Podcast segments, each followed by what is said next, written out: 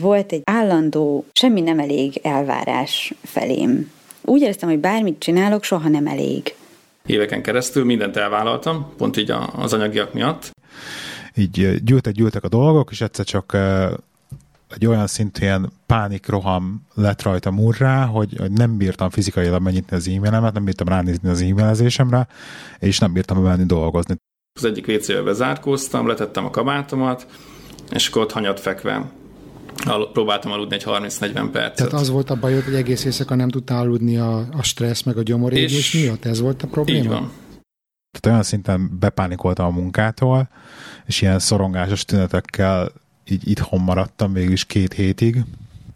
Nagyon sokat lehet tanulni magunkról az ilyen válságokból. Ha magunkat nem rakjuk rendbe, akkor hiába váltunk munkahelyet, a következő munkahelyen pont ugyanúgy ki fogunk égni, mint az előzőn.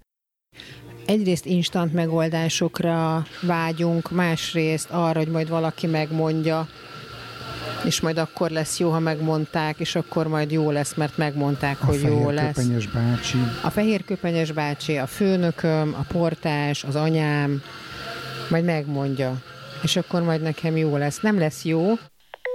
Ez itt a Halottnak a coach a Bán Andrással. Garantált világ megváltás kb. egy órában. Üdvözlöm a hallgatókat, sziasztok! Amikor ez az adás megjelenik, akkor én a terveim szerint éppen nyaralni fogok és töltődni a családommal, mert ugyanúgy, mint mindenkinek, nekem is szükségem van erre, mégiscsak hogy néznénk ki, hogyha a coach égne ki, ugye? És a töltődés az pedig elengedhetetlen.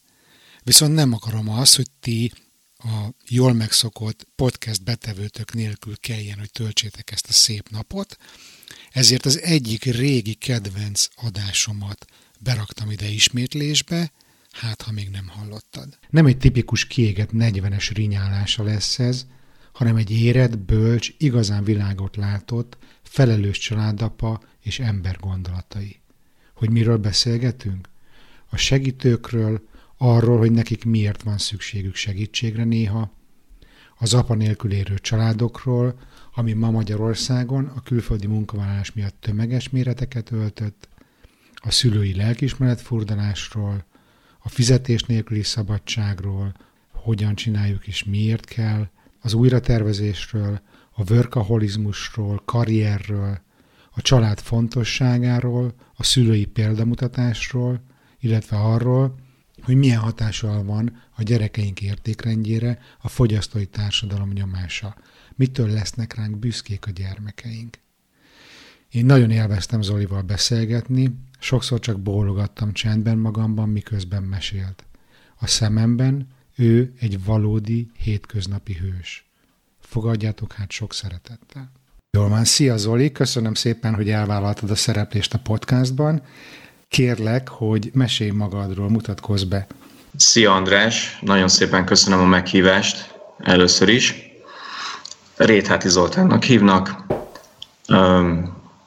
Először is férj vagyok, két gyermek édesapja, és, és mondjuk azt, hogy humanitárius munkás, egy nemzetközi szervezetnek dolgozom immáron hat éve, és menekültek védelmével foglalkozom. Mm, az elmúlt hat évben négy országban éltem, ez a negyedik szolgálati helyem, ami Jemen, konkrétan is ez egy nem családos szolgálati hely, egy biztonsági szempontból E kategóriás, ami azt jelenti, hogy ez a legrosszabb biztonsági helyzetű ország. Most éppen Magyarországon vagyok, Budapesten, Szabadságon, még holnapig, és így Skype-on keresztül csináljuk az interjút. És Jemen előtt milyen országokban voltál? A karrierem az, az úgy indult, hogy, hogy Indonéziában 2013 nyarán, ahol négy évig nemzetközi önkéntes voltam, uh-huh. ez a United Nations volunteeren keresztül, ami, ami azért nem azt jelenti, hogy ingyen dolgoztam, volt fizetés, de, de nem így hívták, és oda jött velem a családom is néhány hónap múlva, és ott Szingapur közelében az indonéz szigetvilágban dolgoztam, menedékkérőkkel, menekültekkel, meg elég sokat utaztam is munka kapcsán, meg meg egyéb módon is, és ez egy, ez egy nagyon klassz négy éve volt a családnak is, meg nekem is. Négy nagyon élvez. Négy év Indonéziával kezdtetek. Hány évesek voltak akkor a gyerekek? Amikor kiutaztunk, akkor a, a lányom volt hat éves, a fiam pedig kilenc. Uh-huh. A lányom akkor kezdte az iskolát, és őt nagyon nagy szerencsém volt, mert, mert találtam egy olyan iskolát, amit meg is tudtam engedni, ezt a saját fizetésemből fizettem egyébként, és ez egy angol nyelvű iskola volt, nem egy ilyen hiper-szuper, de alapvetően egy ilyen nemzetközi tantervet követő iskola, és akkor ők ebbe jártak négy évet, és azt gondolom, hogy, hogy élvezték ezt a közeget, amiben ők ott éltek, meg tanultak. Főleg a fiam, aki már korábban megtapasztalta a magyarországi iskolarendszert is, illetve korábban még éltünk Szíriában is egy évet, az más, akkor, akkor a külügyminisztériumnak dolgoztam, és a fiam ott járt iskolába, a lányom meg akkor egy ilyen preschool, egy óvoda-szerű intézménybe, de az egy évig tartott, és az még 2011-ben volt. Értem. Értem, és milyen, milyen élmény volt nektek szülőknek, meg a fiadnak ez negyedik, negyedikre kb. így váltani országot, meg iskolát? Tehát, hogy maga az iskola mennyiben volt más a magyarhoz képest? Az, az nagyon más volt. Tehát ez egy uh, alapvetően angol száz modell szerint működő magániskola, így aztán a, a gyerekeim is nagyon szuper módon megtanultak angolul, de ami a legfontosabb különbség az talán az, hogy, hogy abban az iskolában, az az iskola egy partner volt, tehát ott mi megrendelők voltunk, ezért fizettünk, ezért meghallgatták a mi kéréseinket. Elég gyakran volt négy szemközti beszélgetés a tanárokkal, ahol az iskolai eredményeket, előmenetelt is értékeltük, meg a személyes problémákat is megbeszéltük. Ezek nyitott, jó beszélgetések voltak, én ezeket nagyon szerettem. És a gyerekeim megtanultak felszólalni magukért, tehát ez a speak up, ez, a, ez alapvetően így az angol száz oktatási kultúrának a, a része, hogy, hogy kiálljanak magukért, legyen véleményük, a véleményírás például az az, az angol nyelven belül az egy, az egy külön blokk volt, és, és az jól ment a srácoknak, azt szerették. Tehát nagyon más volt Tehát, az a közeg. Hogy inkább karaktert eh, fejlesztenek, vagy nevelnek, és nem tárgyi tudást kalapálnak be a fejükbe, igaz? Inkább készségeket, ha. tehát jóval kevesebbet tanultak. Nekem az volt az érzésem, hogy mondjuk matekból le vannak maradva, egy kicsit, de amit megtanultak, azt nagyon beléjük dolgozták. Tehát nem az volt, hogy akkor most vesszük a törteket, egy hónap, puff, jön a következő algebra, bármi más. Nem, hanem, hanem begyakorolták ezeket a készségeket. Sokáig elidőztek egy tananyagon, de azt tényleg tudták utána a gyerekeim. És akkor négy évig voltatok Indonéziában a családdal, ott feleséget dolgozott, vagy? Ő nem dolgozott, tehát ez egy, ez egy gyenge pontja volt ennek a dolognak. Ő időnként önkénteskedett itt ott, tanult angolul, meg ezt használta is, tehát egy ilyen, egy ilyen lakóparkszerű dologban laktunk, ahol, ahol sok más külföldi is élt. Ez nem volt egy rossz közeg, de azért neki hiányzott a munka, és miután lejárt ez a négy év, ő, ő nagy elánnal vetette bele magát, és itt Budapesten talált is munkát.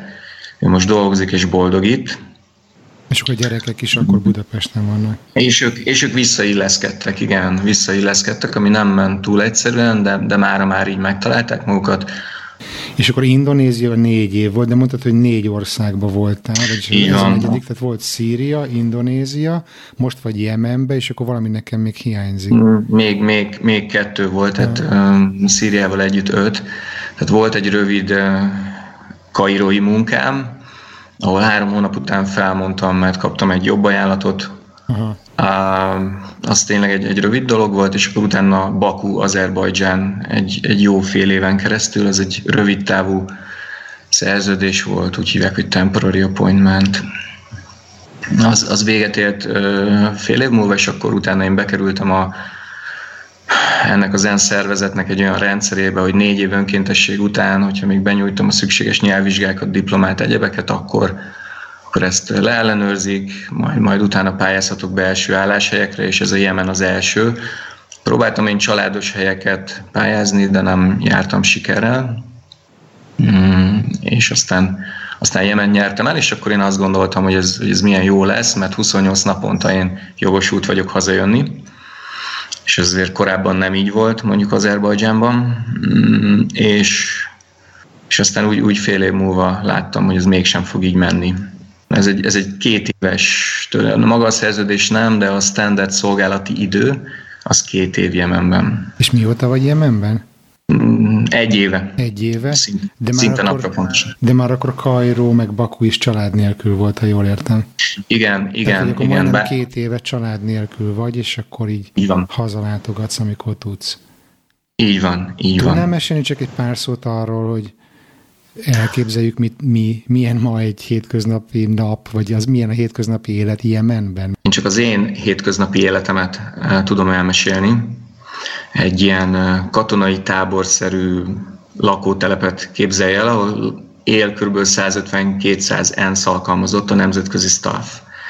Az összes követség bezárt már Szaná, Szanáról beszélünk a fővárosról, amit a, a Huti politikai csoport tart politikai vallási csoport tart ellenőrzése alatt, és, és ők harcban állnak a Szaud, Szaud-Arábia vezette koalícióval, amihez még több más ország csatlakozott, és az USA biztosítja, biztosítja Szaud-Arábiának a, a, a szükséges fegyverzeti, meg, meg, meg, meg meg hírszerzési hátteret.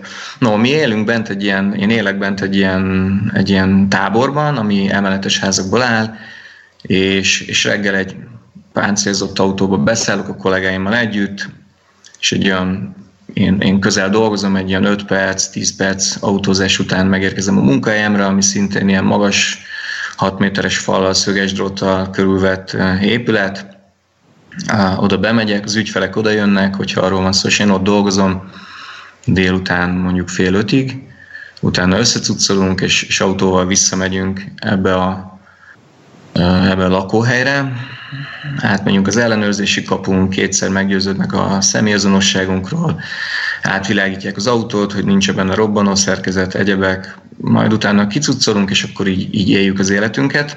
Tehát akkor végül is ben, vagy, ben vagytok a falak mögött, nem nincs ez, hogy kisétálsz a városba egy nem. italra, vagy ilyesmi? Nem, ezt én nem tehetem meg, ezt én nem tehetem meg. Egyáltalán nem láttam Jemen óvárosát egyáltalán, és lehet, hogy nem is fogom látni, elég valószínű, hogy nem fogom látni, pedig nagyon kíváncsi vagyok rá. De a minimális szabadság az, az nincs meg.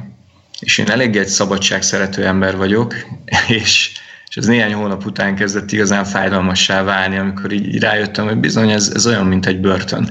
Hiába mehetek én haza 28 nap után, azért, azért nagyon meg kell terveznem a napjaimat, hogy ez, ez ne váljon nagyon nyomasztóvá. Figyelj, nekem írtál annó, vagy sőt nem is nekem írtál, hanem eh, a határát kerülni ott a kommentbe azt írtad, hogy, hogy a 40-es éveit közepén jársz, és hogy a családtól távol élsz egy háborús országban, amiről most meséltél, ugye Jemenről, mindez egy kis burnout megspékelve.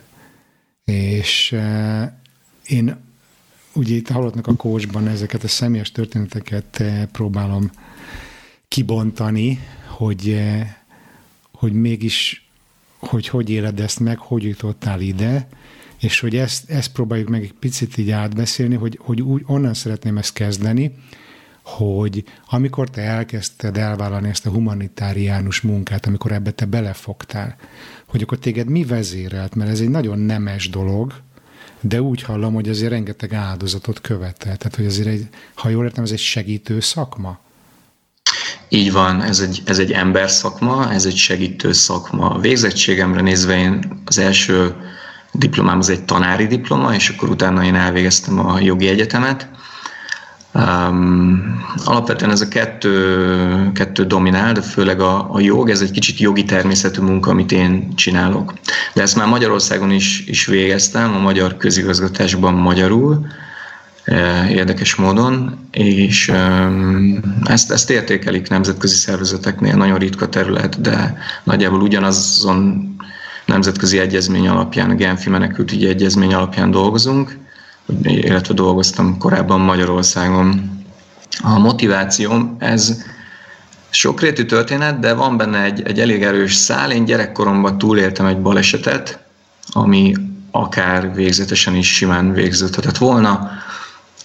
Barátaimmal játszottunk egy háztetőn, ahonnan leestem és hát így néhány napos kórházzal ezt a dolgot megúsztam, és utána ahányszor így elsétáltam a, a temető előtt, mindig elkapott egy ilyen rossz érzés, hogy bizony lehet, hogy nekem már könnyen ott kellene lennem, és ez, ez, ez nagyon sokszor felbukkant így életem különböző szakaszában, és akkor így arra gondoltam, hogy ha már én ezt, ezt így túléltem, akkor valami hasznom legyen, és, és segítsek. 9 éves voltam. És hány éves voltál, amikor ez megfogalmazódott benned, hogy hasznossá akarod tenni magad, ha már ezt túlélted? Ez, ez, ezt nem tudom így lekövetni, de szerintem ilyen 20-as éveimben volt ez a dolog. A 20-as éveim végén kezdtem el foglalkozni ezzel a, a, ezzel a szakmával. Aha. Mondjuk így. És akkor ez időről időre felbukkant. Tehát volt úgy, hogy, hogy ott hagytam a, ezt a munkát, még Magyarországon dolgoztam másút a közigazgatásban, mint jogász csináltam más dolgokat, és akkor utána rájöttem, hogy ebbe semmi nincs. Én, én ezekkel az ember, a szervezetet magát nem szerettem, de a munkát nagyon. Hogy, hogy emberi e, életeket, élettörténeteket, mély interjúkat folytattam, és ez, ez barom izgalmas volt és az, hogy, hogy időnként láttam, persze nem mindig, de időnként láttam, hogy na most konkrétan egy embernek meg tudom változtatni az életét jó irányban.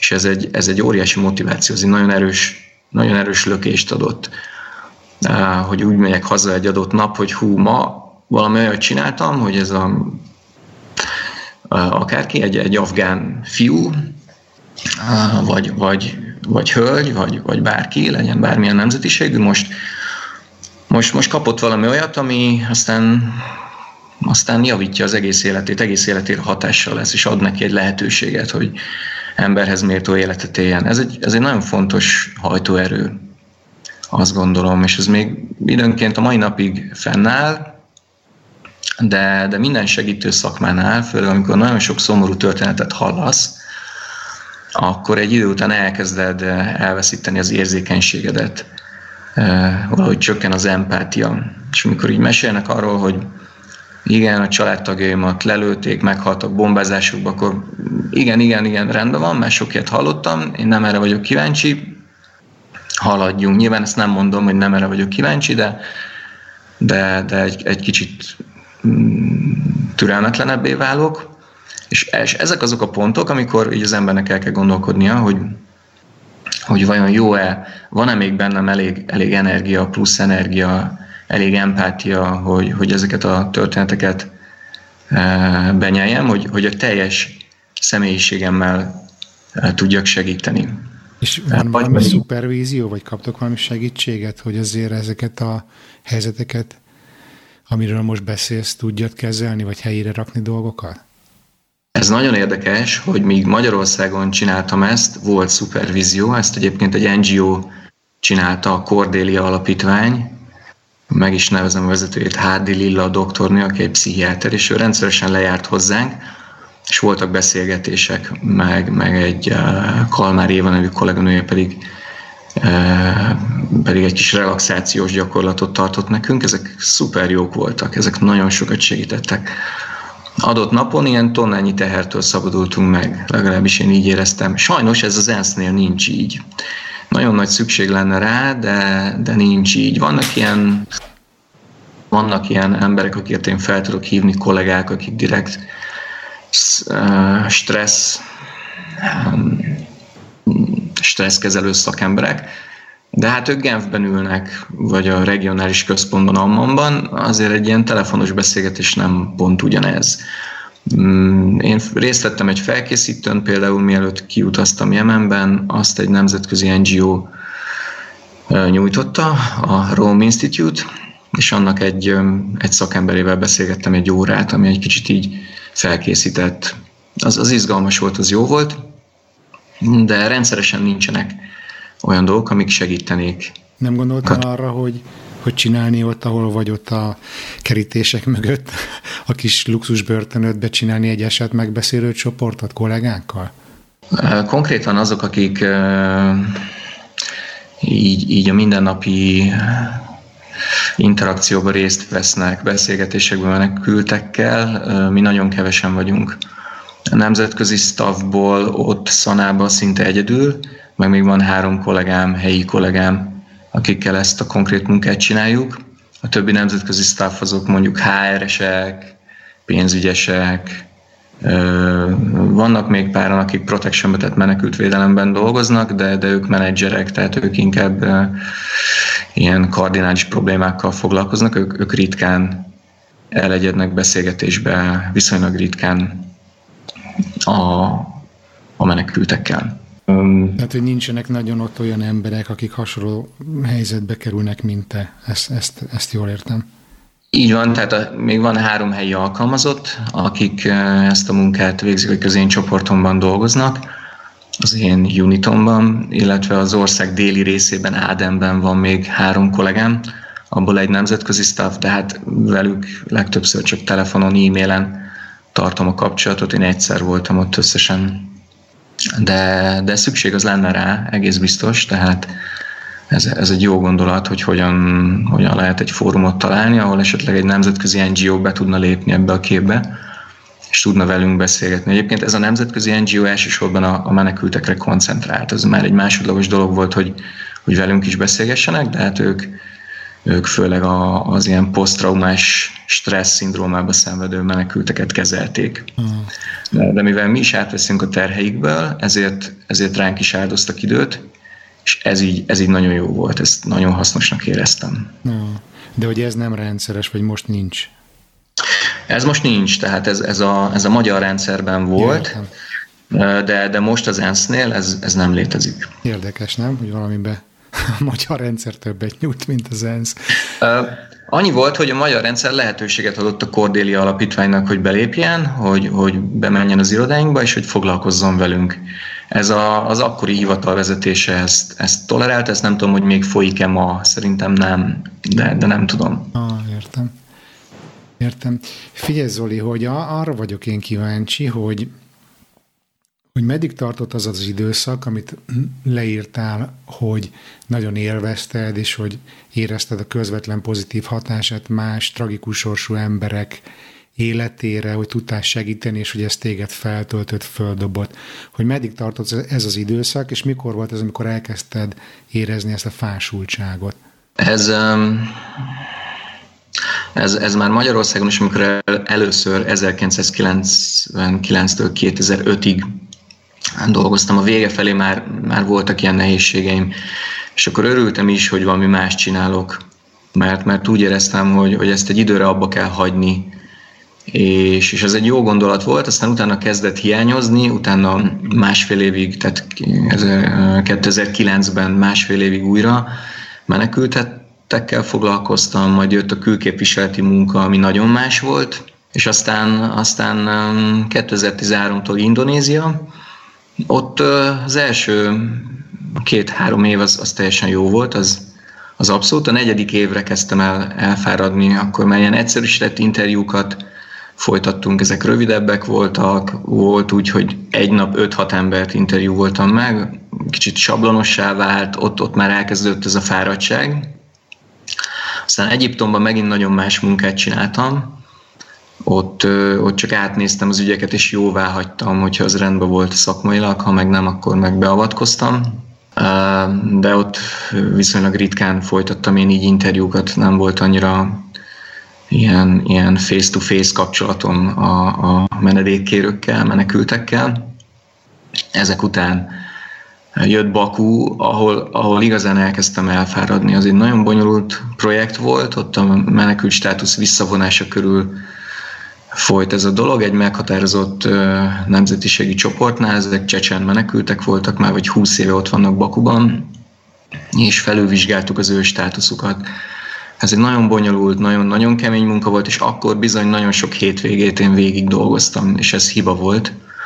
Szombaton, vasárnap is bementem reggeltől estig, és iszonyatosan elfáradtam. Tehát az alapvető érzés az a fáradtság volt, és akkor utána gyakorlatilag egyik hétről másikra jött Jemen, voltam talán kevesebb, mint két hetet otthon, és akkor utána Jemen, Um, és akkor, akkor azóta ez, ez engem már így, így végig kísért, és igazából tavaly novemberben jutottam el odáig, hogy, hogy, hogy ez, így, ez így nem lesz jó.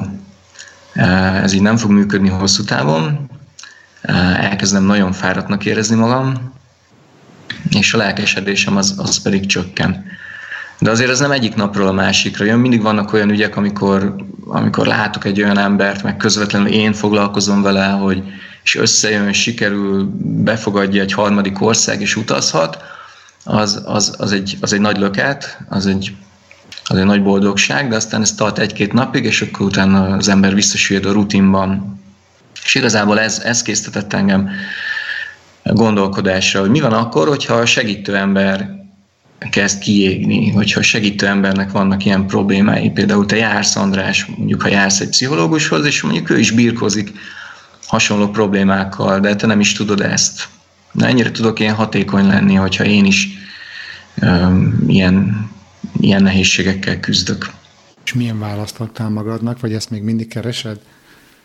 Valójában, valójában ez, ez együtt járt az élethelyzet fenntarthatatlanságával, így szép magyarosan, tehát ez, hogy család nélkül nem szeretnék tovább külföldön élni. És ez így, ez így halmozódott, ez így összejött. Nyilván egy kisebb családi problémák is belejátszottak, de anélkül is ez, ez, egy, ez egy nagyon nehezen fenntartható állapot, és azt gondolom, hogy ez egy társadalmi jelenség ma Magyarországon. Nagyon sok család van, ahol nincs apa, nincs anya, mert külföldön dolgoznak, és csak ritkán látják őket a gyerekek. Ez szerintem sérülékenyé teszi a gyerekeket is. Tehát nekem alapvetően kezdett kialakulni egy ilyen lelkiismeret furdalásom a családom felé, és ez nem jó szerintem, ha a családi kapcsolatokat egy ilyen érzés határozza meg, hogy ez az alapérzés, egy erős lelkiismeret furdalás. És akkor ez a, ezek a dolgok így összeértek novemberben, és akkor én most kértem egy olyat, hogy, hogy aláírtam ugyan a szerződés 2020 júniusáig, de én kértem egy fizetés nélküli szabadságot január 1-től. Ez most a HR igazgató előtt van, a kollégáim támogatták Jemenben, megértették a problémámat, ez nagyon jó egyébként, tehát ilyen szempontból jó az ENSZ-nél dolgozni, mert támogató és jó kollégák vannak, annak ellenére, hogy ők nagyon másképp működnek, mint én. Milyen szempontból működnek másképp, mint te? Hát ők, ők többségük karrierista, nagyon keményen dolgozik, nagyon keményen tolják a multitaskingot, két-háromszáz e-mail találkoznak minden nap, ezt nagyon jól kezelik. Látom rajtuk, hogy fáradtak, de mégis fent tudják tartani a motivációjukat, tervezik előre a karrierjüket, hogy öt év múlva hol lesznek, két év múlva hol lesznek, mi lesz a következő pozíció, hol fognak pályázni. Ez egy olyan rendszer, hogy, hogy vannak egy ilyen standard szolgálati idők, azok lejárnak, és a végérben mindenkinek pályáznia kell, csak így kaphat másik alkalmazást, másik szerződést. És ők nagyon céltudatosan nyomják ezt. Persze a többségük nem családos, tehát azért ez egy alapvetően más más dolog. Azt hiszem, hogy kisebbségben vagyunk a gyerekesek.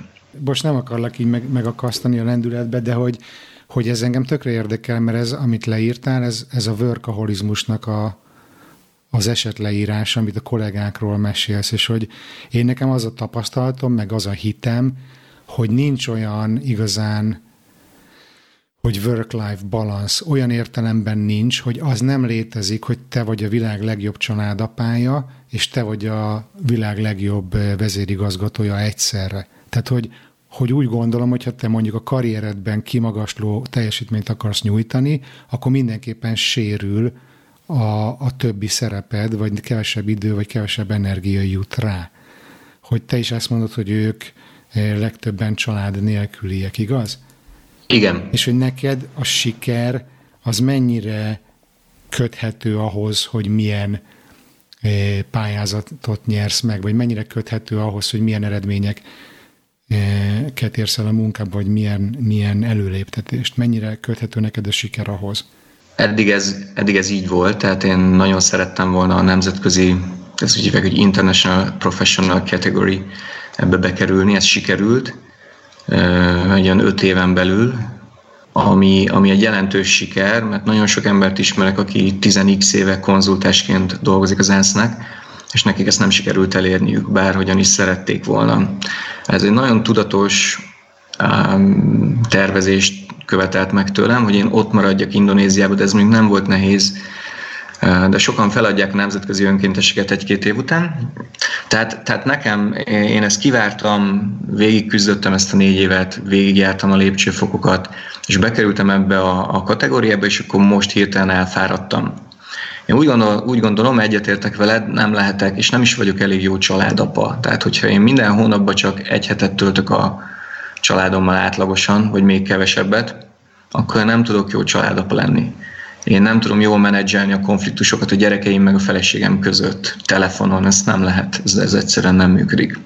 Tehát én elvesztettem ezt a, ezt a motivációmat, hogy én egy magasabb kategóriába jelentkezzek, egy magasabb szintű menedzseri pozíciót pályázzak meg, és ez, erről én beszélgettem a, a mondjuk azt, hogy a főnökeimmel, így magyarosan, és ők tiltakoztak, hogy de hát Zoltán, neked P3 kategóriába kell jelentkezned, már pedig, de én mondtam, hogy egyáltalán nem vagyok ebbe biztos, és így kitágult szemekkel néztek rám, de hogy miért?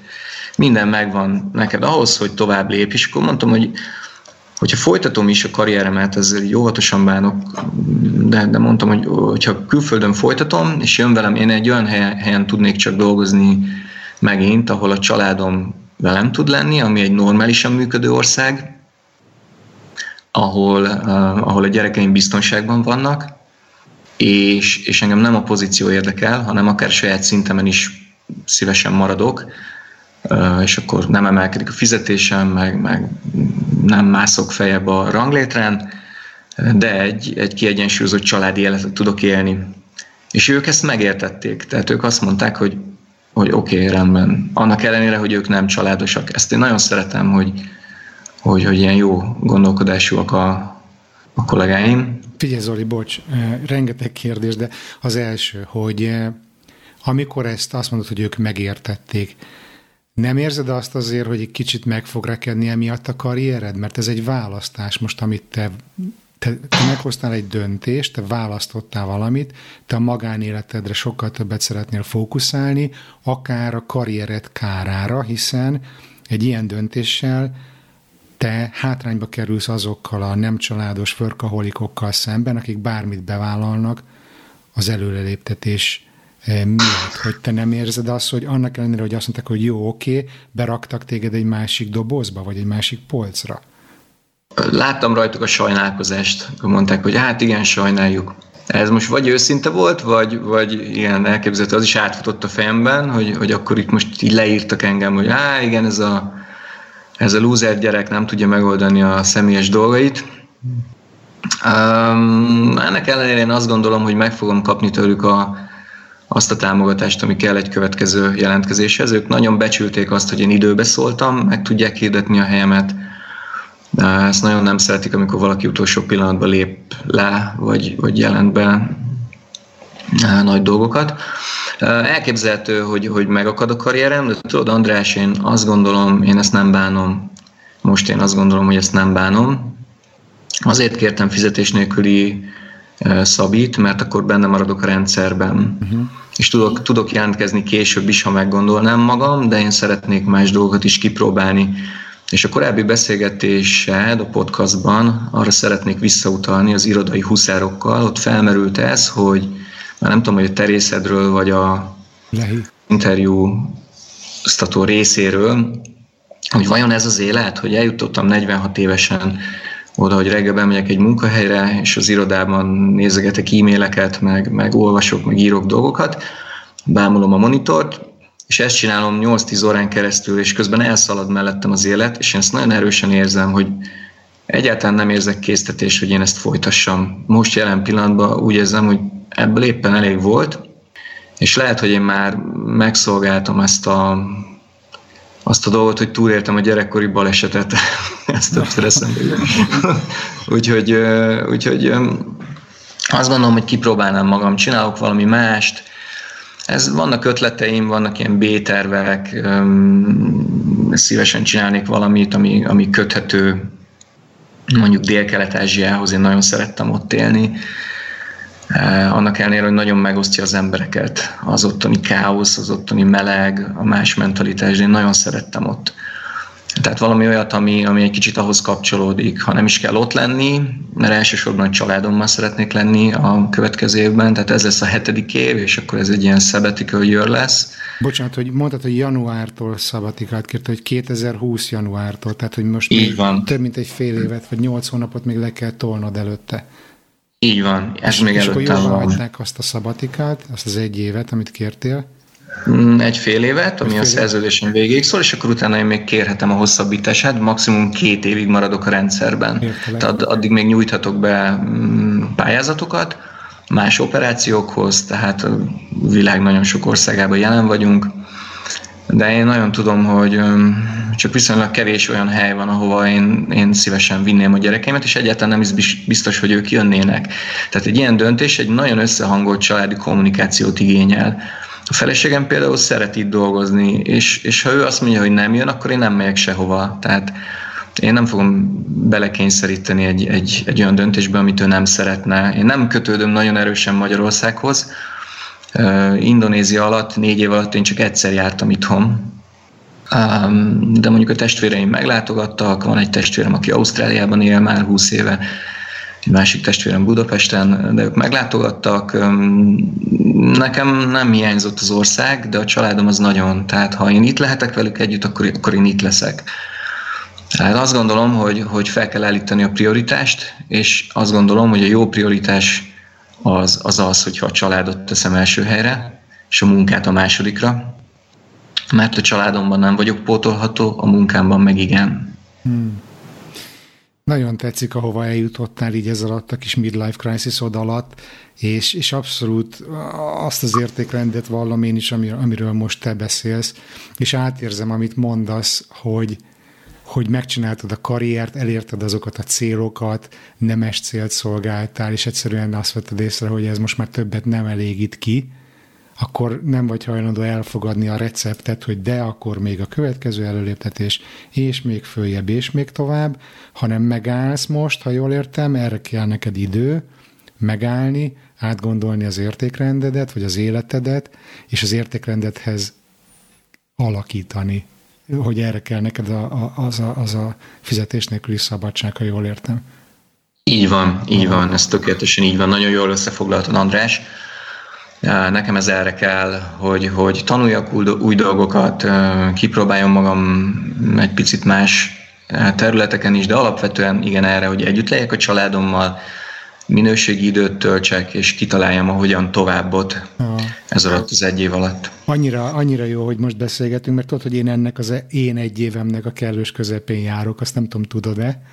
Igen. És, Igen. és pont, pont ez volt velem is, hogy azonnal rohantam az iskolába, fél éven keresztül napi szinten iskolába jártam, tanultam, pihentem, föltöltöttem, és az alapján, amit elmondasz, valószínűleg neked is az lesz, mint ami nálam volt, hogy el kellett telnie három-négy hónapnak, hogy, hogy gyakorlatilag csak kipihenjem magamat. Tehát, hogy neked az elmúlt hét éved azért eléggé küzdelmesnek, és, és hát, hát hogy úgy mondjam, krízisekkel tele volt, nem csak a, azok a, a, a kliensek, akikkel dolgozol, de hogy, hogy saját életedben is rengeteg változás, országokat váltani, elválasztott tudod, családoddal nem vagy együtt, tehát ezek mind önmagában óriási krízisek, és hogyha azért egy ilyen 7 éves időszakon túl vagy, azért az nyomot hagy, azért abba elfáradsz, mint ahogy mondtad is, és hogy nekem az volt a tapasztalatom, hogy legalább három-négy hónap kellett csak arra, hogy kipihenjem magamat.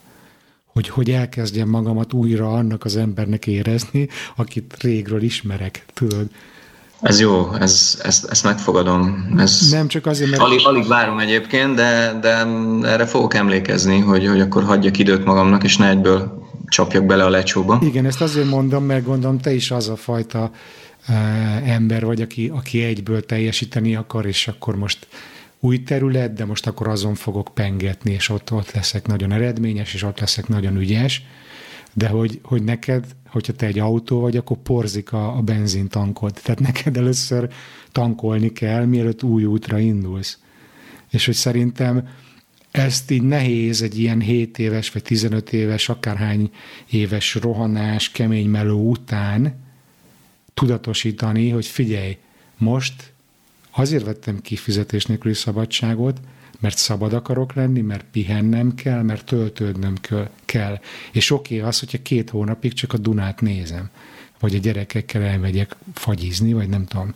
Tehát, hogy produktivitás szempontjából értelmetlen dolgokat csinálok. Hát pont az a produktív, hogy nem csinálsz semmit, és föltöltődsz. És nekem ez volt az egyik nagy tanulság ebben a, ebben a fizetés nélküli szabiban, hogy szükség van erre a pár hónapra. És persze lehet mellette tanulni, de hogy nem szabad ütni magunkat, hogy teljesítmény, teljesítmény, teljesítmény. Én már itt kaptam valamit ebből az, ettől az interjútól, így, hogy ezt így elmondod, erre, erre azt hiszem, hogy fogok figyelni. Nincsenek konkrét dolgaim, nem fogok beleugrani, meg, meg a szerencsém az, hogy egyfajta anyagi biztonságot megteremtettem, tehát nem vagyok rászorulva, hogy én most hirtelen pénzt keresek. Ez mondjuk egy nagyon jó dolog, és kicsit így szégyellem is magam, mert nagyon sok ember jár ugyanebbe a cipőbe, de ők ezt nem engedhetik meg maguknak, igen. Hogy, hogy kikapcsoljanak. Igen, igen, uh, igen, és ez ezzel kezdődik, hogy megfogalmazódik benned egy igény, arra, hogy újra kezd, vagy más csinálj, de azoknak a feltételeit meg kell teremteni. És ugyanúgy, ahogy te, meg én, mi megteremtettük azt, hogy legyen a bankba, nem tudom, ez mindenkinek egyéni döntés, de én, én nekem az van, hogy én azt vallom, hogy minimum fél évnyi biztonsági tartalék legyen. Tehát legyen annyi pénzem a bankba, amiből fél évig a családomat el tudom tartani, úgy, hogyha nem jön be semmilyen bevétel. És hogyha ez megvan, akkor el tudsz kezdeni gondolkodni azon, hogy oké, okay, most újra kezdek, most más csinálok, most adok időt magamnak arra, hogy nyomás nélkül próbálkozzak, de hogyha nem is akarsz ennyire radikális változást, akkor is van egy olyan megnyugtató érzés, ami szerintem a magyar honfitársaink nagy részénél hiányzik, hogy figyelj, hogyha hozzám méltatlan helyzetbe kerülök a munkába, akkor fölállok, és eljövök, és fölállok akkor is, hogyha nincs meg a következő melóm, mert megtehetem. És például én Svédországban ezt látom egy óriási nagy különbségnek a munkavállalóknál, hogy itt az emberek nincsenek rágörcsölve arra, hogy mi van, hogyha holnap elveszítem a munkámat. És emiatt nincsen félelem, és emiatt van egy olyan eh, magabiztosság, van egy olyan, eh, olyan nyugalom, amiben, amiben, amiben az ember föl tudja vállalni a saját értékrendjét a munkahelyén, akkor is, hogyha az konfliktust eredményez. Mert hogy nem élet-halál kérdése az, hogy 25-én megkapd a következő fizetésed.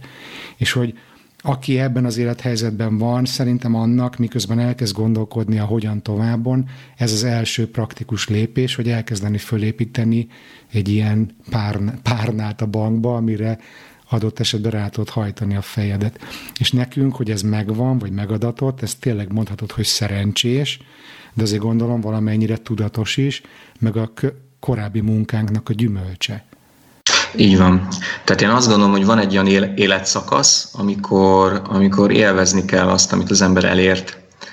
És, és mikor legyen ez? Legyen ez 65 éves koromban, ami bizonytalan, hogy megérem-e, az a jelen pillanatban az a nyugdíjkorhatár eh, az ENSZ-nél, meg sok más helyen is. Ez nagyon távoli.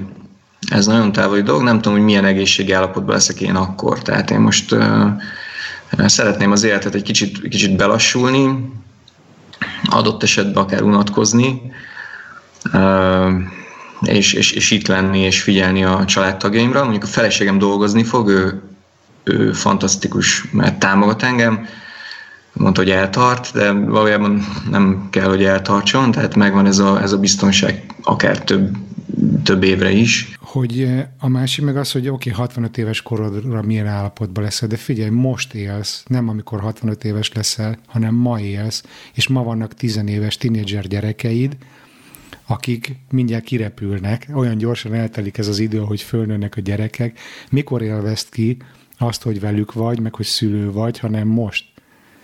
És, és, és szerintem ez egy ilyen, tehát most a te sztoridban, meg a saját sztorimban még egy eh, párhuzam, vagy hasonlóság, hogy, hogy így a 40-es évei közepére rájön az ember, vagy legalábbis szerintem te is, meg én is rájöttünk, hogy a, hogy a legnagyobb nem megújuló erőforrásunk, kincsünk, az az időnk.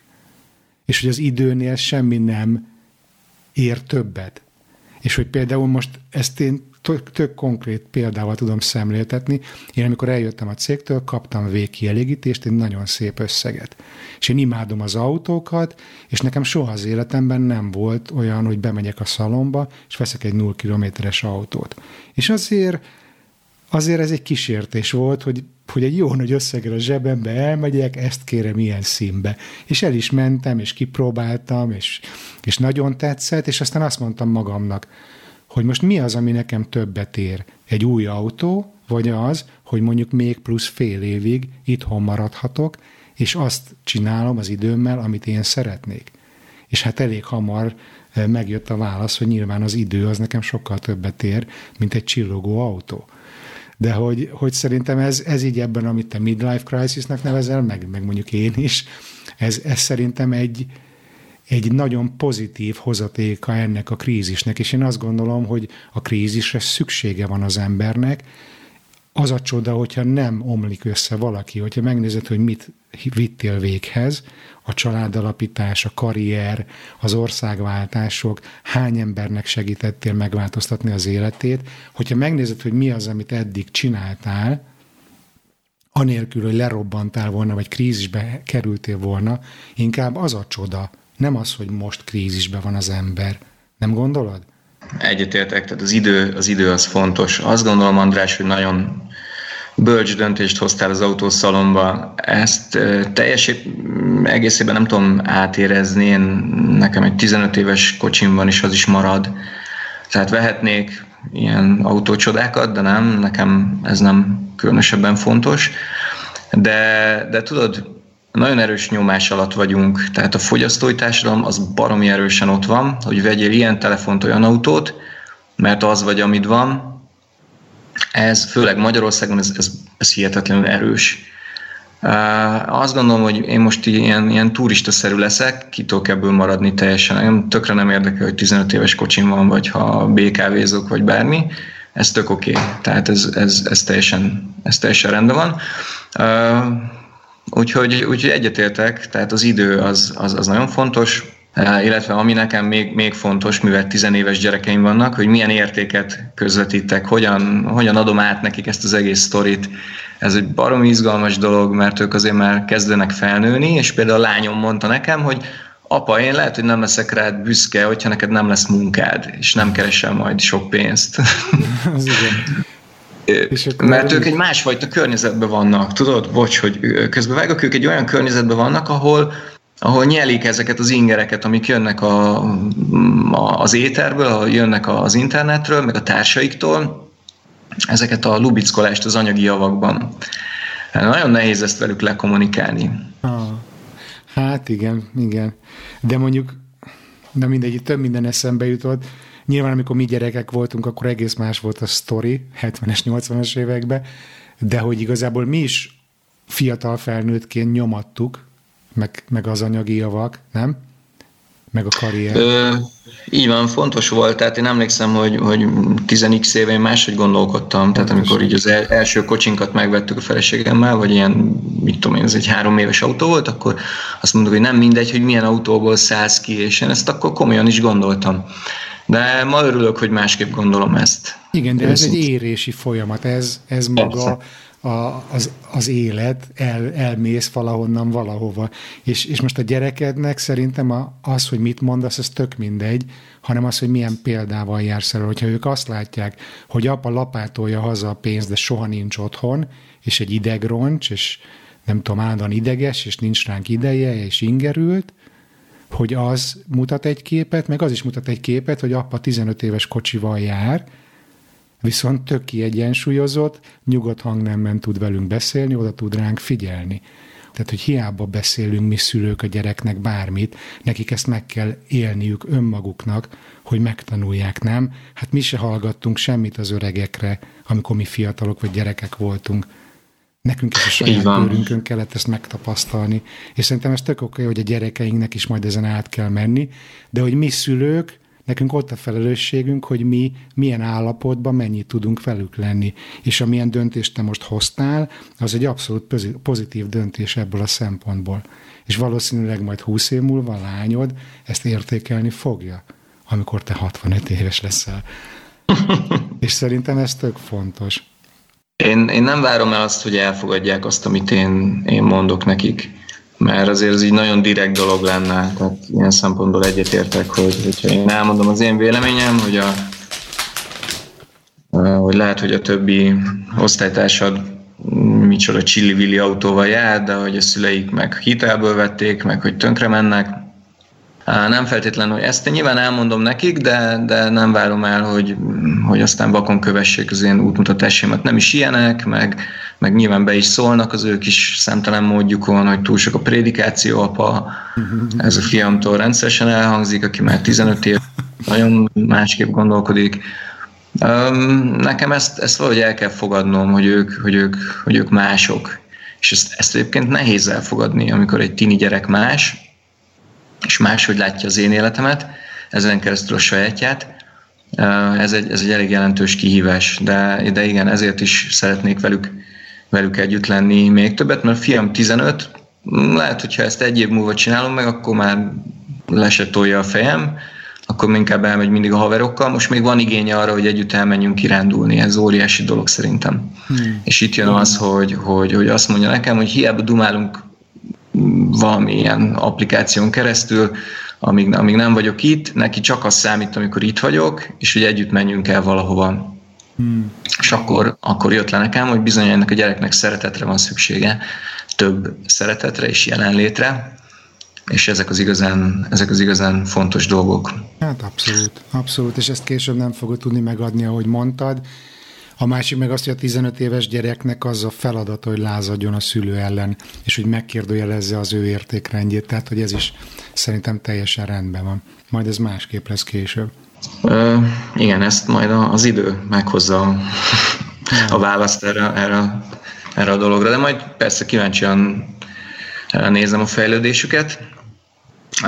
De mondjuk én, én örülök, hogy a fiam nem egy elit gimnáziumba ment, pedig nagyon jó képességű, nagyon jó tanuló, de, de örülök, hogy nem egy olyan helyre ment, ahol aztán kifacsarják, mert, mert, mert azt látom, hogyha, hogyha ugyanazt az életet kezdi el befutni, amit én, az, az nem biztos, hogy jó. Lehet, hogy, hogy nem a legjobb iskolába kell járnia, meg a legjobb egyetemre, hogy aztán a legjobban fizető munkát kapja el, hanem, hanem, hanem talán egy kicsit a, a, jobban a vágyai után megy, az, az, az lehet, hogy hosszabb távon majd, majd bölcsebb lesz de ezt még nem lehet látni eh, ebben a korban, meg ebben a stádiumban, hmm. hogy ez hogy lesz.